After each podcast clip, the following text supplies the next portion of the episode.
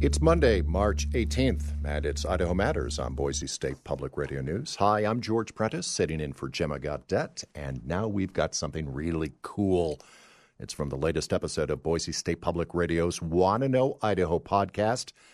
We go back in Idaho's history, way back. Reporter Frankie Barnhill is our guide. On May 18th, 1980, Mount St. Helens erupted.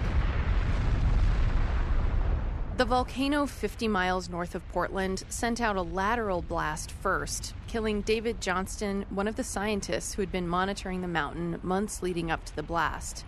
There was a 5.1 earthquake and a landslide, and every tree, animal, and person within miles died. Ash from the volcano blanketed the region, closing I 90 between Spokane and Seattle for more than a week. Trace amounts of ash fell in Idaho as far south as McCall.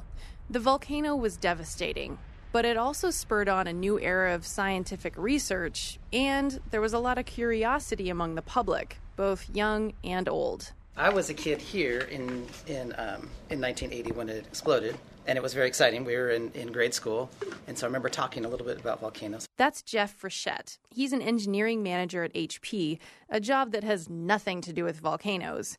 But the same curiosity he had about Mount St. Helens as a kid growing up in Boise led him to ask this question of Wanna Know Idaho.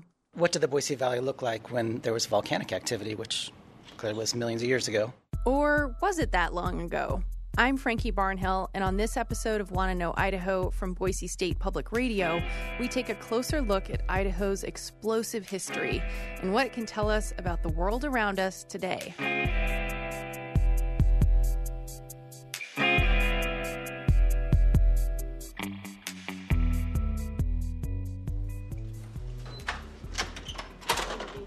It looks like a mess, but it actually is quite organized, believe it or not. This is Boise State professor Brittany Brand.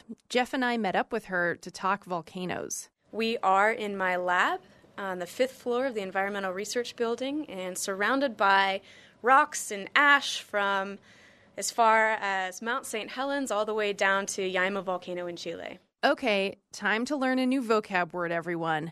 Professor Brand is a volcanologist, a geologist who studies volcanoes. And the reason I think Boise is the perfect place to be for volcanoes is because we're surrounded.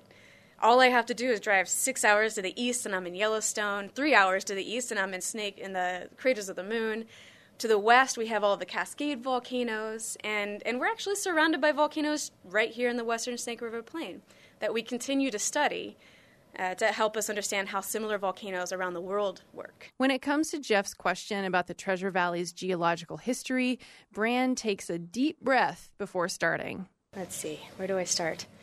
Um, so we have the Snake River Plain, which is this giant depression across southern Idaho, and we sit in the western limb of that Snake River Plain, which is this topographic depression. Mm-hmm.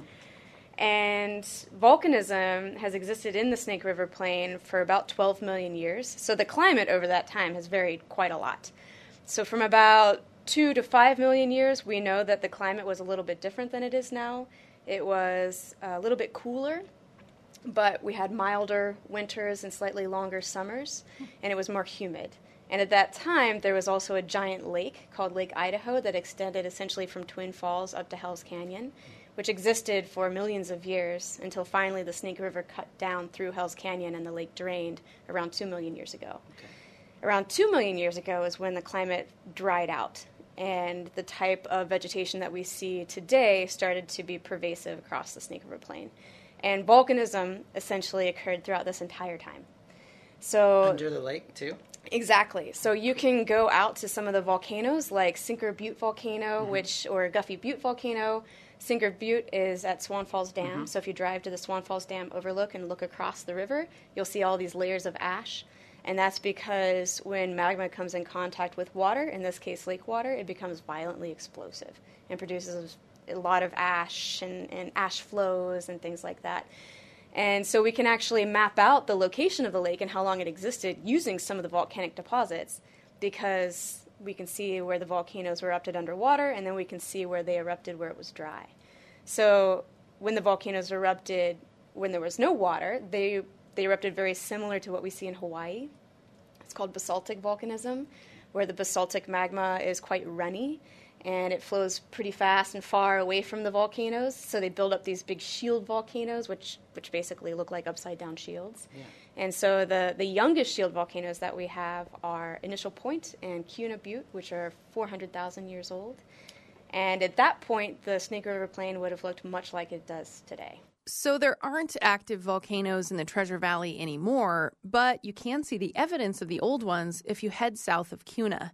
And Brand says if you want to get a sense for what the volcanoes were like 400,000 years ago, take your next vacation in Hawaii. So, if you ever get the chance to approach a lava flow, I do recommend it. It's one of those hazards that it's it's something that your house can't get away from, but it's something you can walk away from. So, mm. a lot of times there are active flows in Hawaii, and visitors can cautiously approach them. And you can't get very close because it's so hot that the heat radiating off of that it makes it feel like you're getting a sunburn. And so to approach a lava flow and, and poke it with a stick or whatever you would want to do, uh, you would have to make sure that your your skin is fully covered by handkerchiefs or clothing or something like that.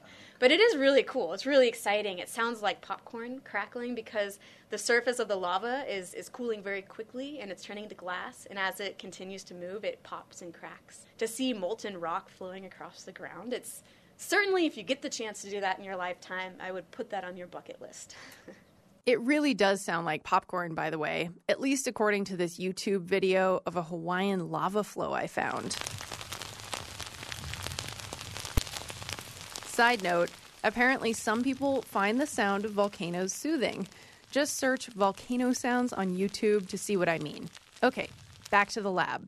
I remember in, in school, our, our grade school, the teachers told us that, like, Bogus Basin and the Owyhees used to be closer together and that it split apart. Yes. So that's definitely That's true. exactly right. So the the mountains to the north of us and the Owyhee Mountains probably were one mountain range. Wow.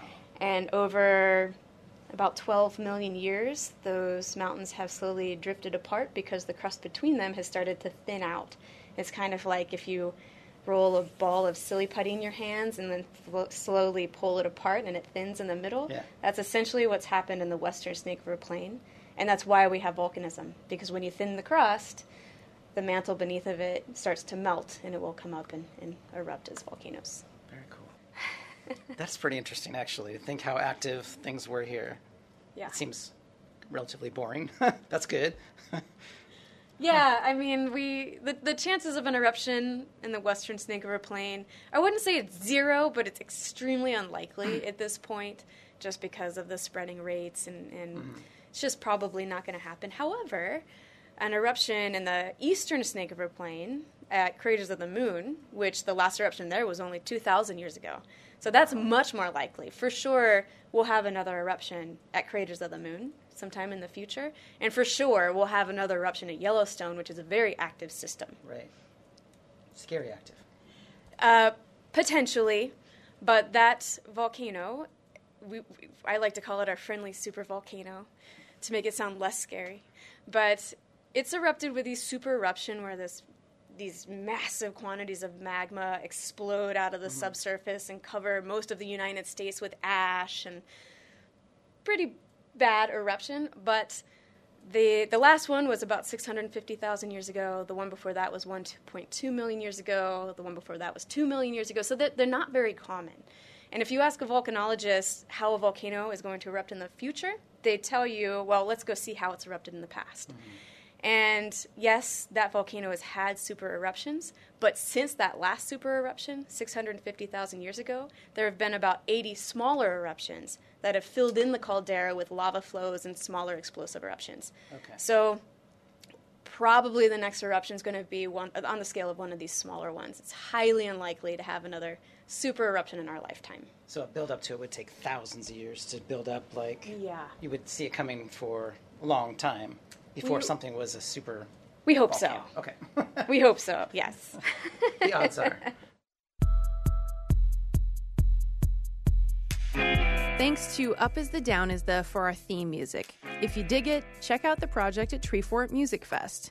Thanks also to Jeff Frechette for the excellent question, and to volcanologist Brittany Brand, who says despite the fact that the 1997 action movie Dante's Peak was filmed in Wallace, Idaho, the movie's connection to Idaho and reality ends there. I love Dante's Peak. I don't know, something about Pierce Brosnan being a volcanologist just seems so glamorous to me. But certainly a lot of aspects of that movie would not happen during volcanic eruptions, like, you know, turn a lake to acid. and you're not going to drive across a lava flow. If I can give the tip, one tip to the listeners, it's don't ever try to drive across an active lava flow. Great tip. Want to Know Idaho is a production of Boise State Public Radio.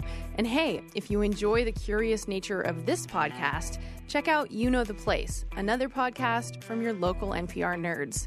Co hosts Joel and Lacey explore the shops, stores, clubs, and pubs you always drive by but never seem to visit. Just search for You Know the Place wherever you get your podcasts. Until next time, stay curious, Idaho. And you can find episodes of Want to Know Idaho and all of our podcasts on BoiseStatePublicRadio.org, plus episodes of Idaho Matters.